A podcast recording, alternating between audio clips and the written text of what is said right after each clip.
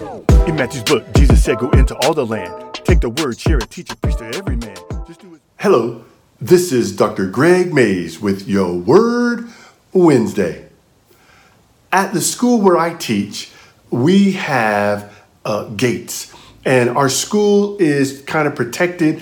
There was funding for safe schools, and so, like many schools across the United States, our school now has uh, fences and gates where our students can come in in the morning, and then once the school bell rings, school starts, the gates are locked. And so anyone who wants to enter the school, there are a couple of places where they can enter, but you can't just walk in and walk around like a typical open campus. So we can really control who gets in and where they get in. Now, of course, there are ways around that, but we don't want to have that conversation here today.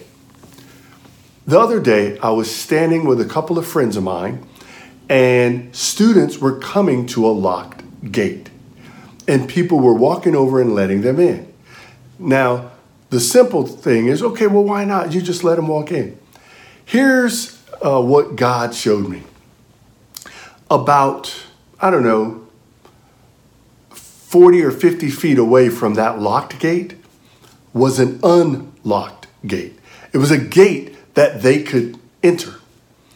And so my buddies and I, we kind of stand there, and I never go open the locked gate.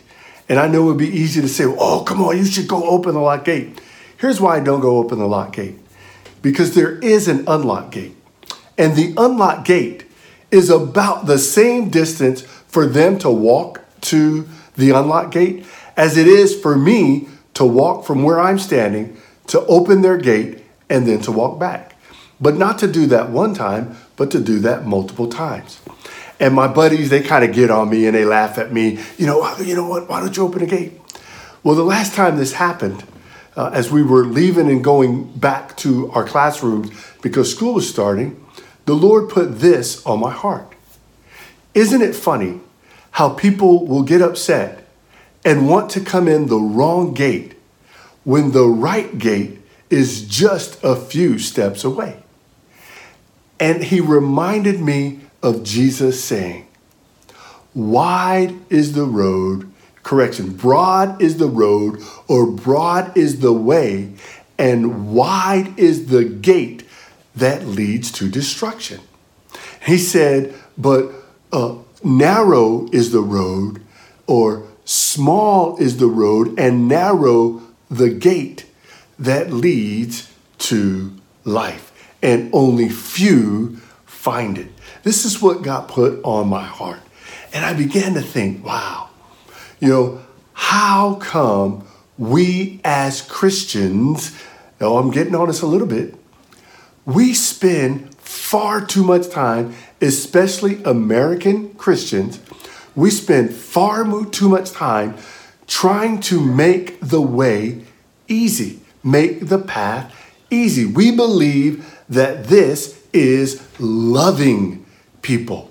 We need to make their way easy, but this is not what God has told us in His Word.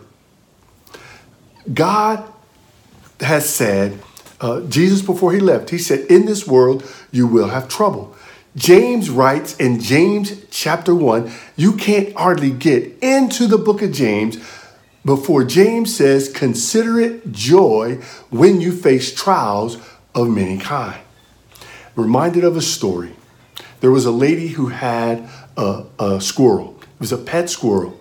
And the pet squirrel, she would feed the squirrel nuts, and the squirrel would take the nuts out of the shell and eat them.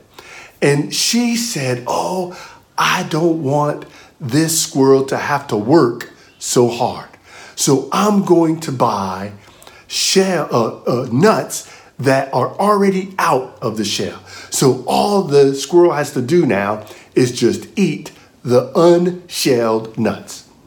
And so as time went by, the lady realized that the squirrel was starting to slow down eating, was starting to look uh, lethargic and sick. It was having some trouble. And so she took the squirrel to the vet. And the vet took a look at the squirrel And she he said, Ma'am, what have you been feeding your squirrel? And she said, Nuts. He said, What kind of nuts? And she explained to him that she had been feeding him unshelled nuts. And the, the vet told the woman that unfortunately, because she had fed this squirrel unshelled nuts, the squirrel could not work hard to open nuts. And what they do when they're working hard to open those nuts is they're shaving their teeth. They're keeping their teeth from growing too big.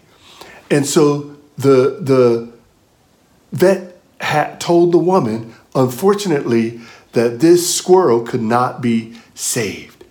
You know, and as the story goes, she quite literally loved that squirrel to death. You know, sometimes we think that we're making it better. Oh, isn't it better that it's easier for you? But God never said that. He said we would have trouble. He said that we would go through some things, but He said that He would be with us even through the struggle. And so I find myself, yes, I can walk over and open that gate. But just like I can walk over and open that gate, those young people can walk around and walk through the gate that is unlocked for them. And so, for me, from my perspective, why not go do what's there for you? Get in that habit of doing what's there for you instead of always trying to inconvenience someone else for your convenience. And I felt like God shared that with me, put that on my heart. And I pray that, that you will get something from this story today. Who are you making life easy for? Would you seek your heart?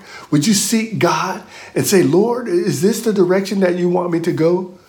Be careful not to love someone to death. I pray that this is a blessing for you. And remember, stay strong.